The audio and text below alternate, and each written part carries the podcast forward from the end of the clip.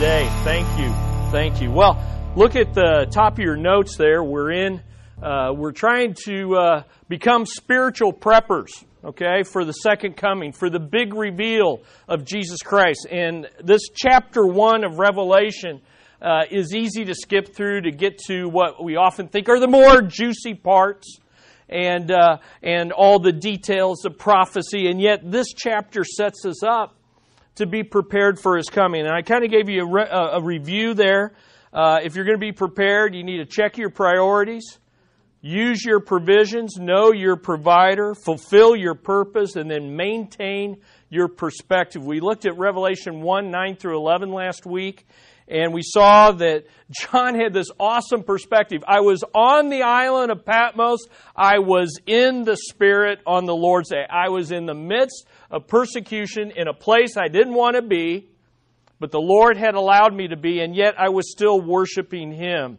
And we learned that prime time will get you through the tough times until the end time. So I hope that you took note of that. Now, in the meantime, here's what we want to learn this morning spiritual preppers change their perception.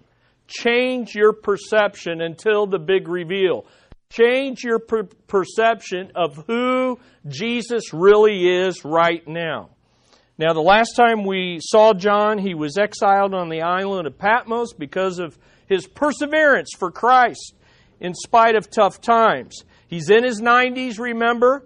He's the last living apostle. The year is AD 95.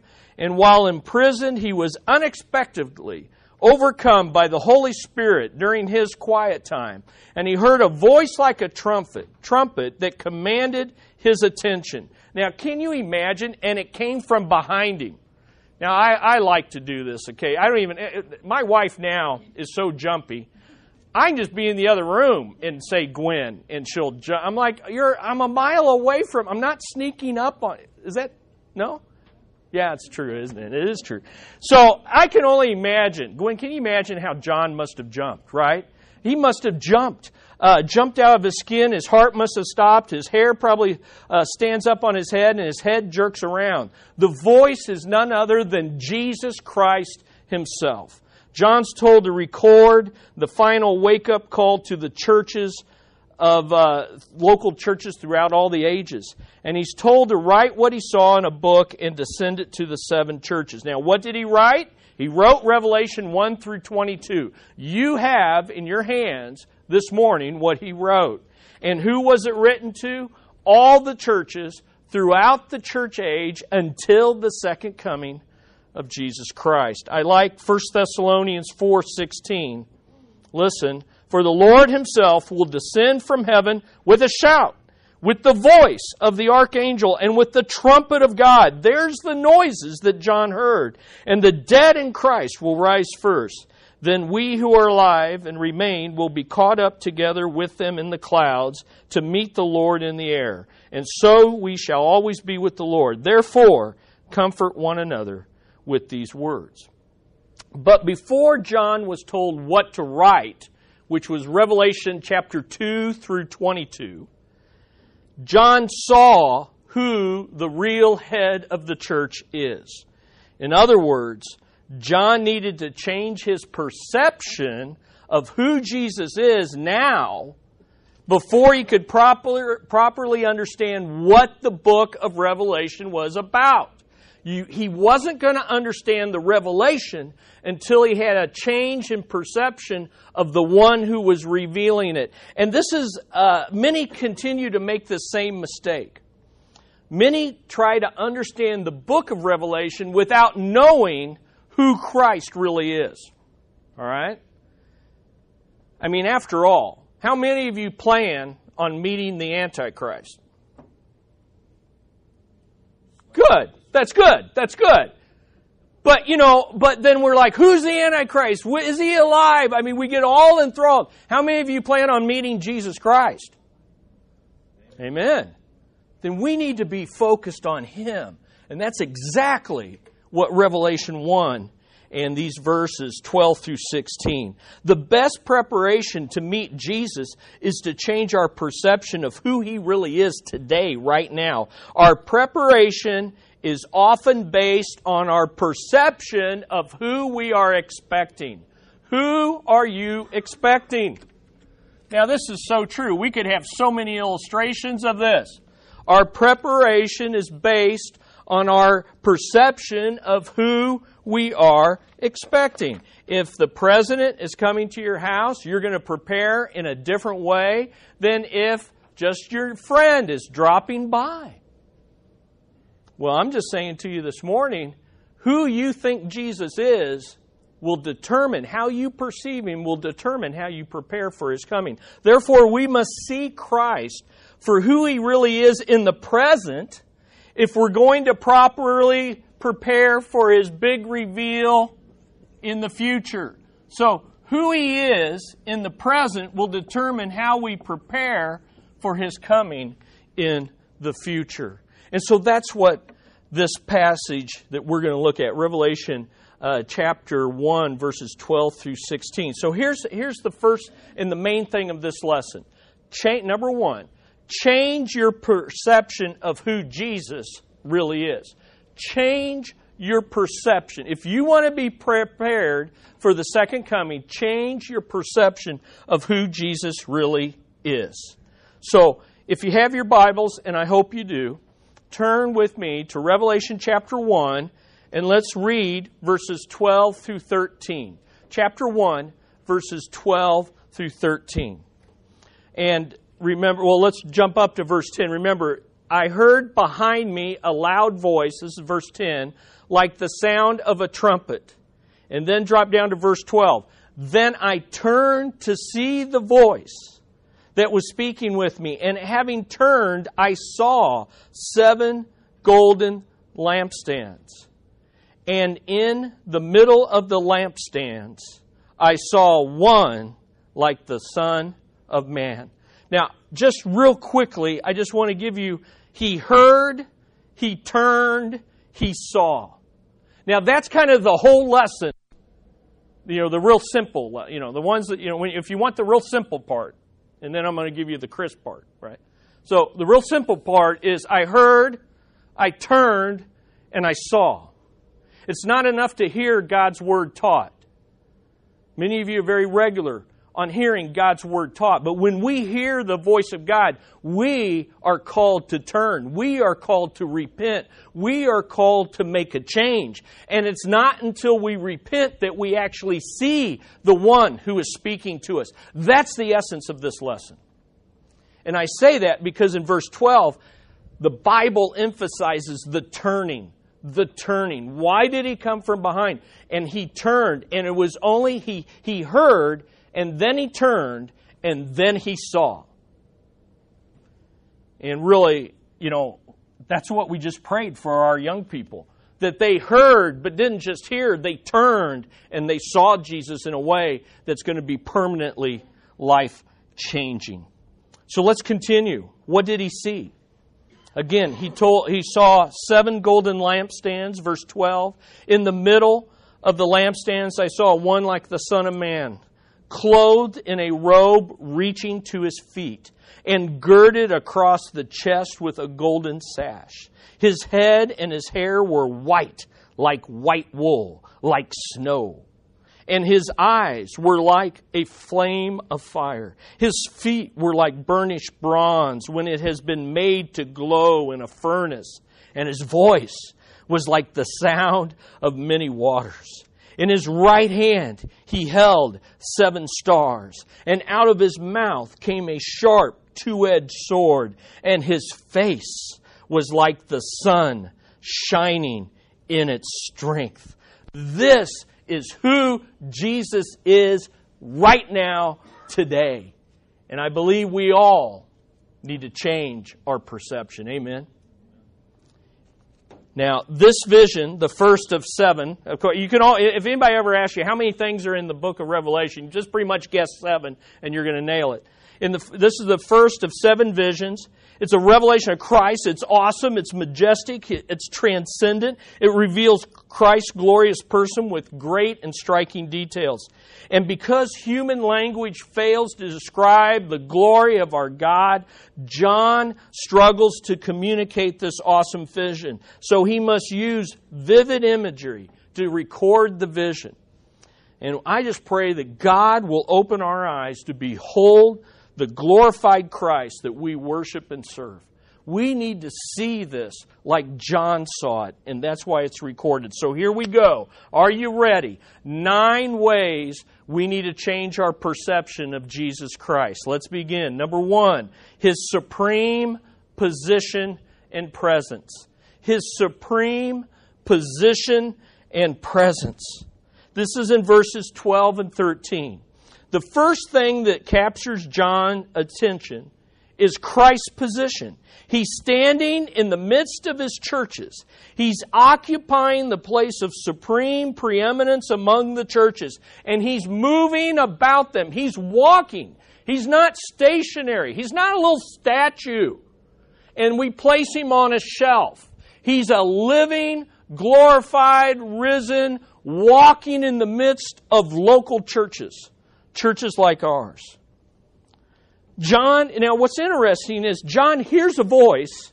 You got to catch the little things of the Bible. John hears a voice and he turns to see the voice, which is interesting terminology in itself. But when he turns to see the voice, the first thing that he sees is not the voice, but what does he see? What's the first thing that he sees? seven golden lampstands, which we're going to see represent the churches. Why is that?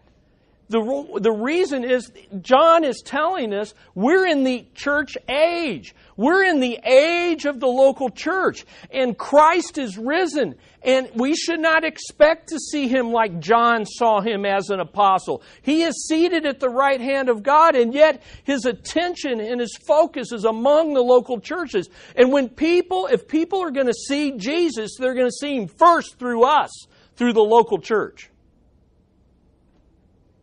And so that's why, well, I'm getting ahead of myself, but we're in the church age. And we are the body of Christ. And if people are going to see him, if they're going to hear of him, then they're going to see and hear it through us. As we are scattered and as we are gathered. So, what are the seven golden lampstands? Man, I'm telling you what, you could this could be a nine week message. We just got to keep moving. Seven golden lampstands. What are the seven golden lampstands? They represent the church and the purpose of the church.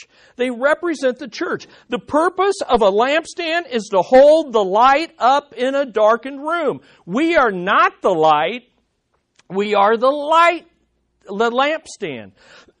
we are not the light we are the light bulb or the, or the lamp holding the light bulb through which the light comes. That's important. Jesus is the light. The gospel is the light. But our purpose is to bear the light in the darkness and to the darkness. And we just prayed about both of those things. At camp, these kids are learning to bear the light and be the light in the darkness, and we go on mission to bear the light to the darkness in places like Salta and Kashi. Seven represents the fullness and completeness of these churches to represent all churches at all times. What Christ was to these seven churches, He is to, soon to be, really is now, but we're not talking about it, Life Bridge. Okay? And gold represents the precious value of the church. They are golden lampstands because Christ bought the church with his precious blood. There is nothing more important on this planet to Jesus Christ than the local church. Is that how we value our church? And you say, well, I would if we were a little better church. Well, welcome to the seven churches of Asia who were just as messed up, just as imperfect, and just as struggling as we are, right? And Christ is in their midst. Now, that doesn't mean they don't have places to grow, things to confess, confess things to improve like we do. But the reality is this This church was bought with the precious blood of Jesus Christ, and he values it. And we know he values it because he's in the midst of it. He's in the midst. One is like the Son of Man. This takes us back to Daniel chapter 7. We won't go there, but in Daniel 7, the Son of Man is a divine figure who would come and be anointed by God's Spirit to set up God's kingdom here on earth in fulfillment to the promises to Israel. It is the Messiah. It is the divine Messiah who also happened to become man. And he's in the midst, the supreme presence of Jesus Christ, the Lord of Lords, the King of Kings, in the midst. Ultimately, no church is run by any one man or group of men or group of men and women or by a special interest group or by a denomination or by a fellowship. Ultimately, it's not run by deacon or elders. It's run by Jesus Christ. He's in the midst. He's in the midst of his church. He is the hub, and local churches are the spokes. He is the head, and local churches are the body to express his purpose on this planet. And so he is the focus, he is the king, the leader, and the head. Now, people who see our church should see Christ because people, before they see Christ, will see our church. And our purpose is to hold up the light of the person of Christ so unbelievers can come and see him in our midst. In fact, in 1 Corinthians 14, this express pur- purpose is laid out. Paul says, hey, you need to speak with clarity the Word of God because unbelievers need to come and be able to see and fear God in your midst.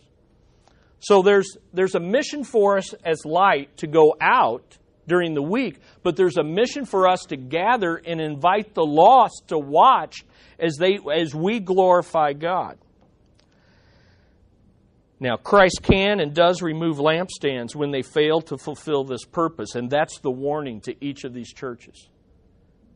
Christ will, He values the church, but He values it so that it will accomplish His purpose. And when it fails to accomplish His purpose, churches will close. His Spirit will be removed. And they may still be big, and they may still gather a crowd, but He has removed His presence. And that's something that we never, never want to see happen. Second of all, the vision of the Lord of the the vision of the Lord of the church should not only change our perception of his position and presence in our midst, but we should also change our, uh, our perception of his sovereign clothing. His sovereign clothing. The very next thing that he sees is what he's wearing. Look at verse 13 again. I saw one like the Son of Man, clothed in a robe reaching to his feet and girded across his chest with a golden sash. Now, a, a we don't you know we think bathrobe right but in that day and age this would be like wearing a suit this would be like like the robes of a judge right when you're doing something important and so the robe down to the feet and girded about the sash represents one with great authority.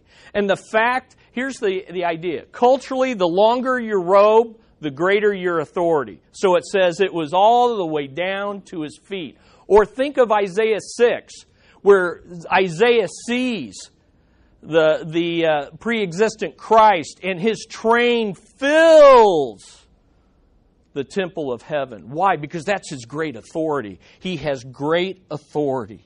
The longer the robe, the greater the authority. Now, in the Old Testament, who wore robes? Prophets, priests, and kings wore robes. Prophets, priests, and kings because all three of these types of people had authority in the nation of Israel.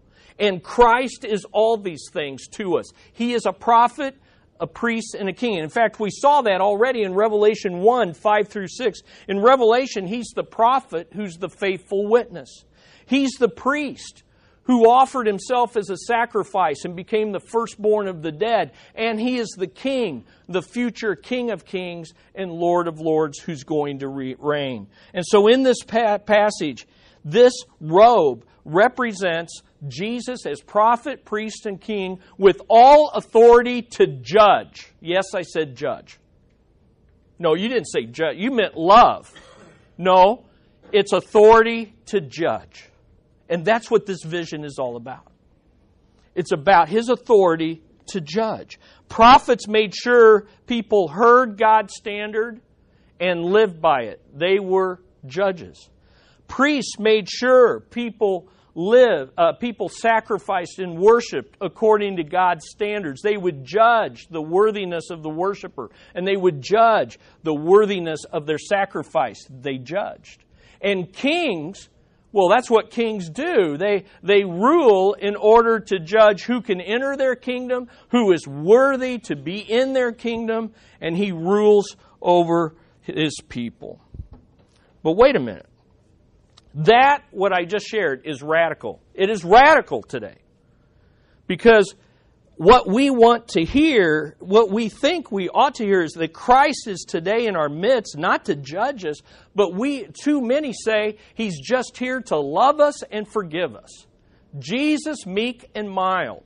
Jesus with the warm fuzzies. Jesus with all the memes on Facebook, who's always welcoming, always loving, always embracing. And yet, we see here, and we're going to see it in his head, his eyes, and his feet, that he is here to judge his people and to judge the unbelieving. And see, we have this real, uh, this tension of thinking, well, once I get saved, there's no, therefore now no condemnation. No, there's no condemnation, but God, Jesus, will not tolerate sin among his people. And he will purify his people through judgment. And that's the most loving thing he could ever do. Amen? Because that's the best thing for us, and it's what glorifies him the most.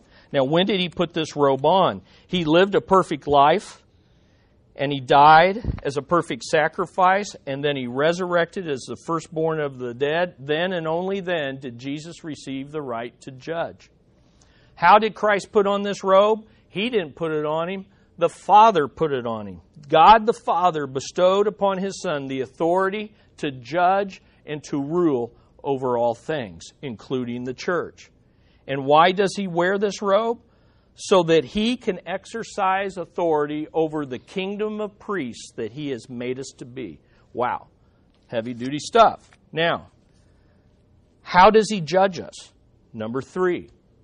Number three, change your perception about his sinless character. He judges us according to the standard of God's word and of his own holiness change your perception of his sinless character. In verse 14, John moves from the clothing and looks upward to behold the head and hair of Christ. Look at verse 14. His hair and his head, his head and his hair were white like wool, like snow.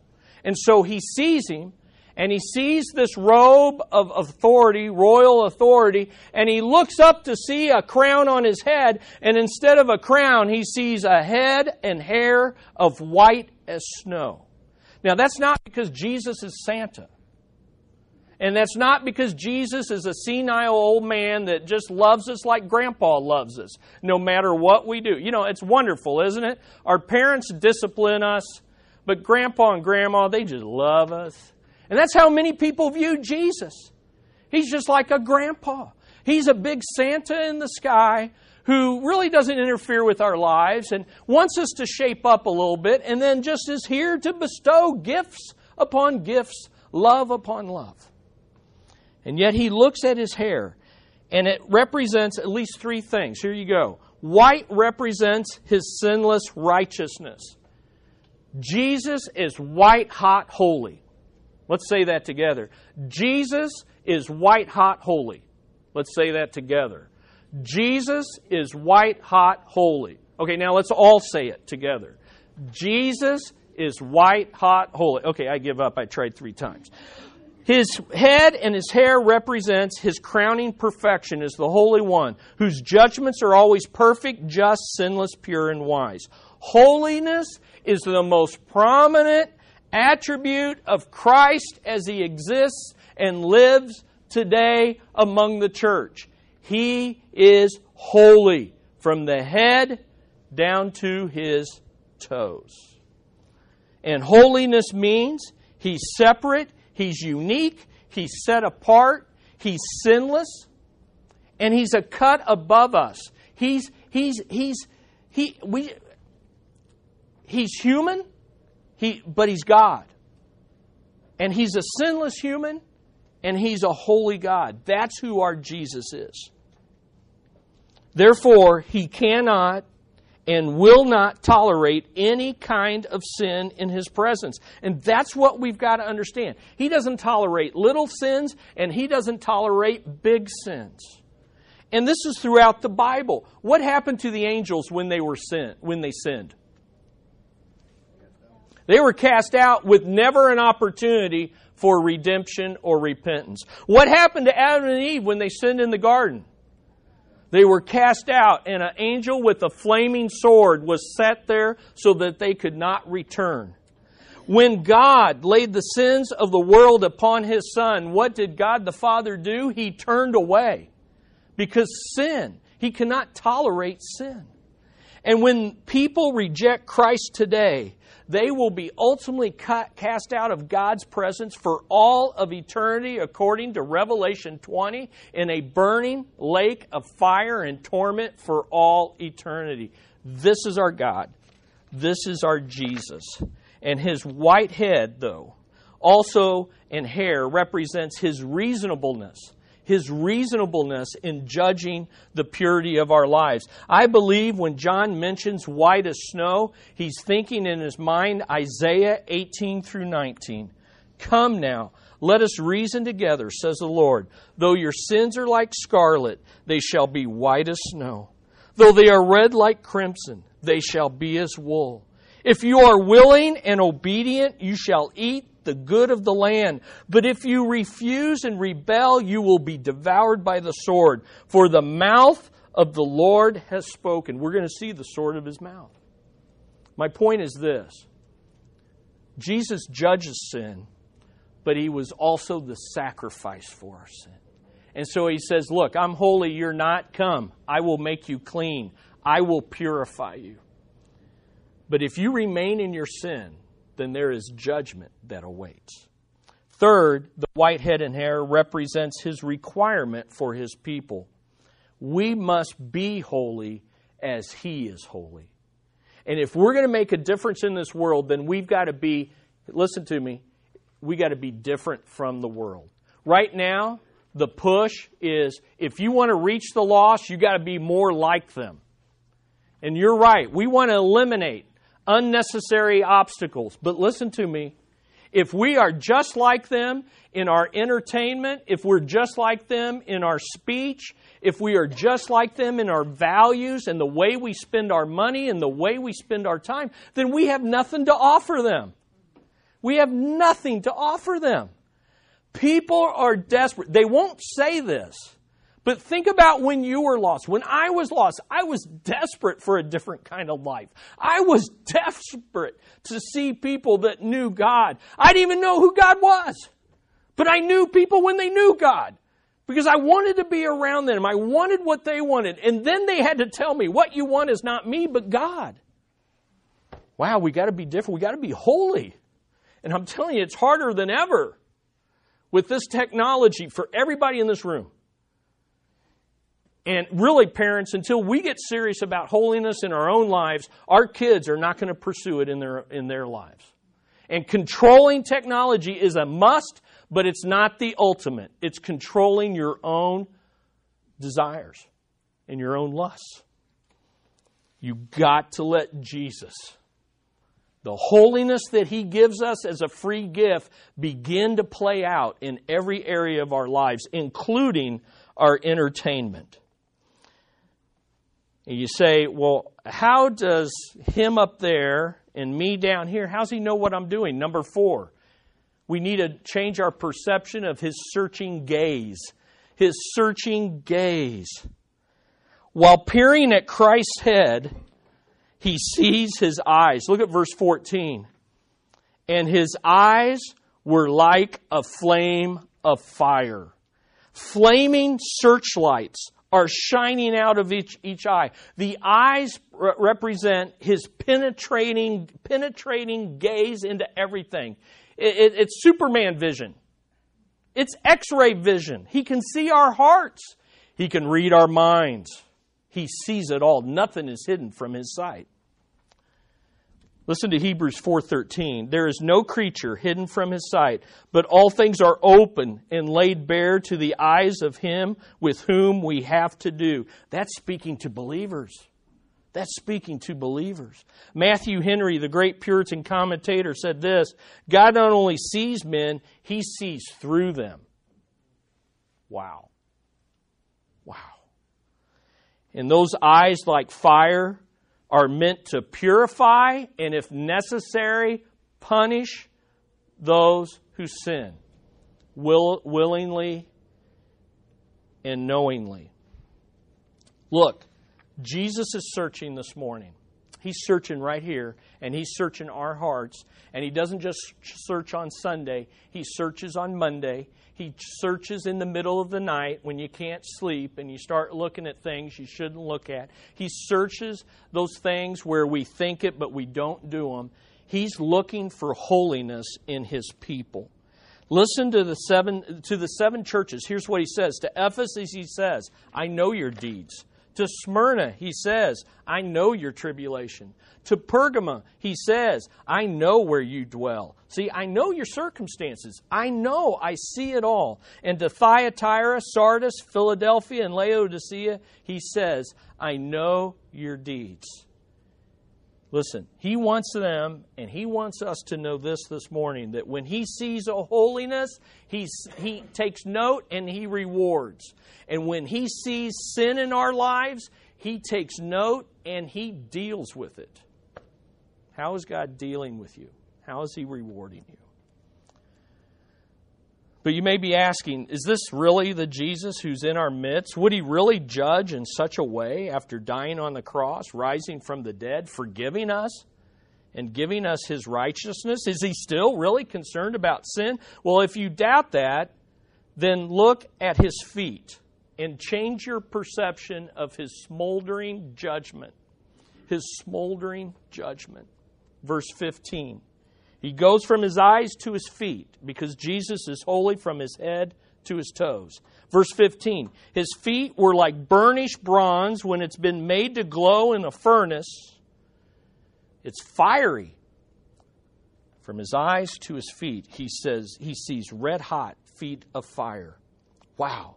Is, is Jesus serious about judging sin in the church and our lives? What would you say? Yeah. You know, now, some of you are old enough. Not well, not very many of you. We're we're young. Uh, Nancy Sinatra sang, "These boots were made for walking." And come on, help me out. And they're a walk. Right, yeah, yeah, yeah, way to go, Katie. Yeah, yeah, we're a little thing. Well, these feet, these feet of Jesus were made for judging, and they're going to walk all over our sin. That's exactly the picture here. That's exactly the picture. The feet of burning brass represents Christ's burning commitment to purify our lives. The picture is uh, drawn from refining metal. To refine metal, you had to heat the furnace red hot, red hot. And then you put the metal in there, and the impurities would rise to the surface. And by going through the fire, what would be left was the pure metal. And so again, Christ is doing this out of love. And he's doing it out of a commitment to his people who he bought by his blood to forgive their sins, but not just forgive their sins, but to make us holy as he is holy. Amen? And so he's going to let you go through the fire. He's going to let you go through hard times. He's going to let you face the consequences of your sin so that the impurity will rise to the top, your sin will be exposed, you'll confess, you'll repent, and His forgiveness is there, already granted to you, and you'll be made more pure Wow, brass represents judgment. There's no way. The lampstands are gold, but the feet are brass. In the tabernacle, the furniture that was associated with the sin offering was made of brass. The fires that burned on the brass altar represented the burning anger of God against sin. And when Moses lifted up the brass serpent in, serpent in the wilderness, it was to judge the sins of Israel, and the people would look at the serpent, look and be forgiven, because God said, I have paid the price for your sin, or I'm going to pay the price. Jesus judges sin wherever he finds it, but especially in his church. Now, let me ask you to have a yard. How many of you hate weeds in your neighbor's yard? Yes. How many hate, but which do you hate more, weeds in your yard or your neighbor's yard? Your own yard, right? Well, yeah. Bill, Bill can help you with weeds, by the way. He, he hates them in all yards. He wants to clean all weeds of all yards. And his wife wants him to do that as well.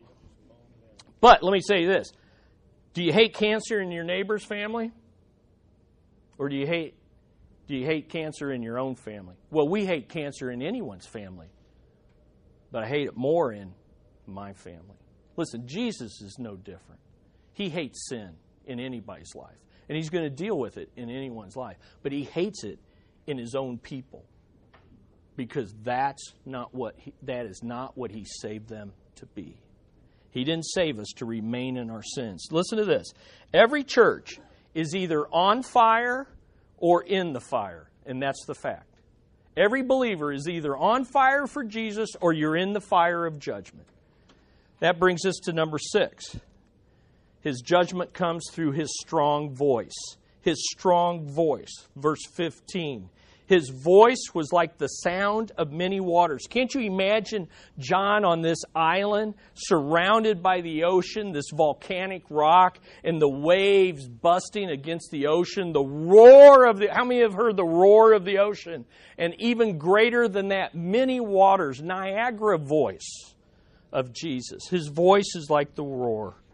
Listen, the church should never be in doubt of what Jesus is trying to say. He says it loud, he says it strong, and he says it firm. Number seven, we need to change our perception of his spiritual leaders because that strong voice comes through his pastors and teachers that he gifts to the church. His spiritual leaders are seen in verse 16 in his right hand, where you would accept, uh, expect the scepter of a king, you have seven stars. Seven stars. Now, later in, the, in, in chapter 1, we're going to see that those stars are seven angels. But put that in quote, because angels, the word for angels means messengers. And you have to look at the context that will tell you is it an angelic messenger or a human messenger. And I would put forth to you in this context, they are the messengers to the churches, they are the pastors, the teachers, they're the men who are relaying the Word of God, the voice of God, the voice of Jesus to the church. And the seven stars represent those men. And they're in the right hand of Christ because they have His delegated authority. They have strict accountability to teach what He says to teach, and they have special protection. God watches over His pastors, His teachers.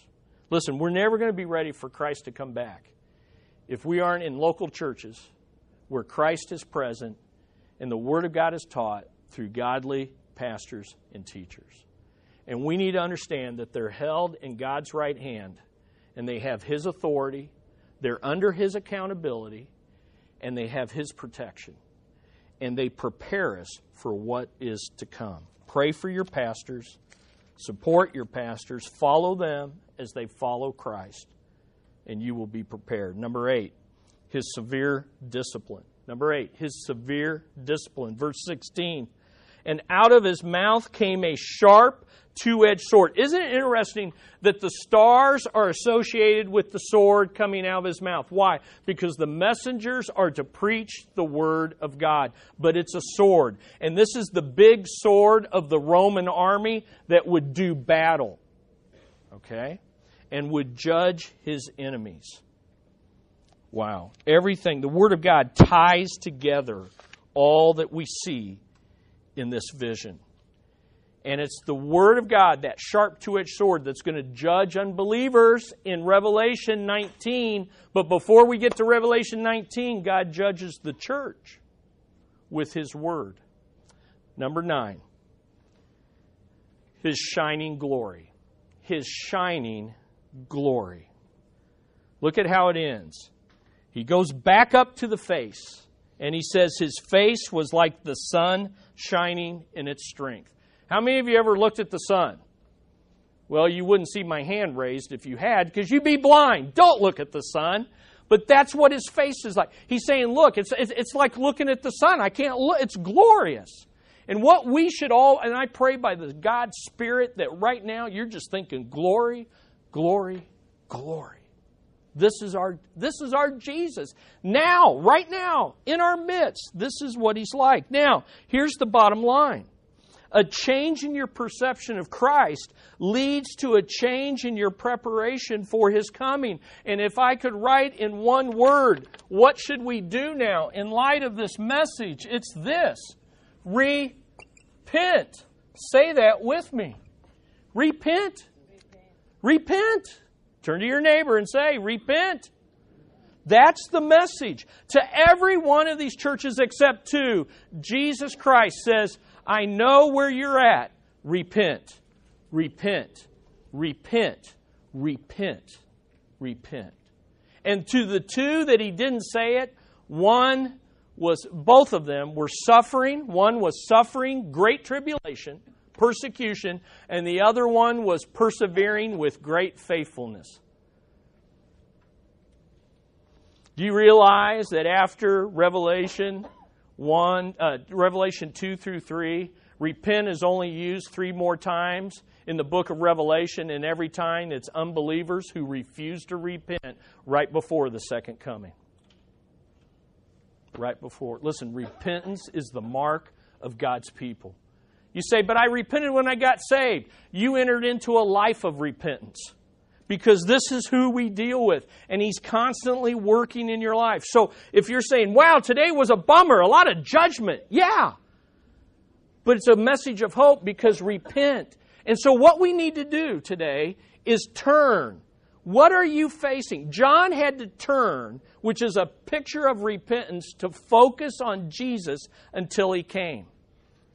And I would just ask you today, what are you what do you need to turn from today? What has blocked you to see Jesus as he really is? Maybe it's false doctrine as we're going to talk about upstairs. Maybe you've been listening to the wrong preachers, reading the wrong books, reading the wrong blogs that have Jesus who is love without wrath. But all I'm saying to you is whatever you need to turn from like John to see Jesus as he really is, that's the best preparation for his coming. And as we're talking upstairs, that's the assurance that you're truly born again. Because truly born again people cannot hear the voice of God and remain in their sin. They cannot hear the voice of God and keep their back to the Holy One who became sin for us, that we might become the righteousness of God. Amen. You know what? I am incapable of revealing this to you. I'm merely a star in the hand of the one who will reveal himself to you. But I pray that we, we have seen him, and I pray that we will repent because we all, including myself, have plenty of repentance to do. Amen? And listen, this world needs to see this Jesus as he really is. But our sin obscures their vision. And so let's be lampstands that hold up the light of his glorious grace. Amen? Let's pray. Father, we are humbled and we, we bow before your feet of brass, but know that your holiness, that holy hair, that holy head, that crown of righteousness, you have given to us freely through the gospel. We came and gave you our sin, and you died and paid for it on the cross, and you rose and gave us your righteousness. But Lord, now we need to be holy as you are holy. Your spirit, your word, it works in our hearts, and I pray that it's worked today. Purify us as your people. May we be on fire rather than in the fire. In fact, Lord, may we be on fire while we're in the fire of persecution. In Jesus' name we pray. Amen. Amen. Hey, read Revelation 1 this week. Just read it. Read it and let Jesus reveal himself to you.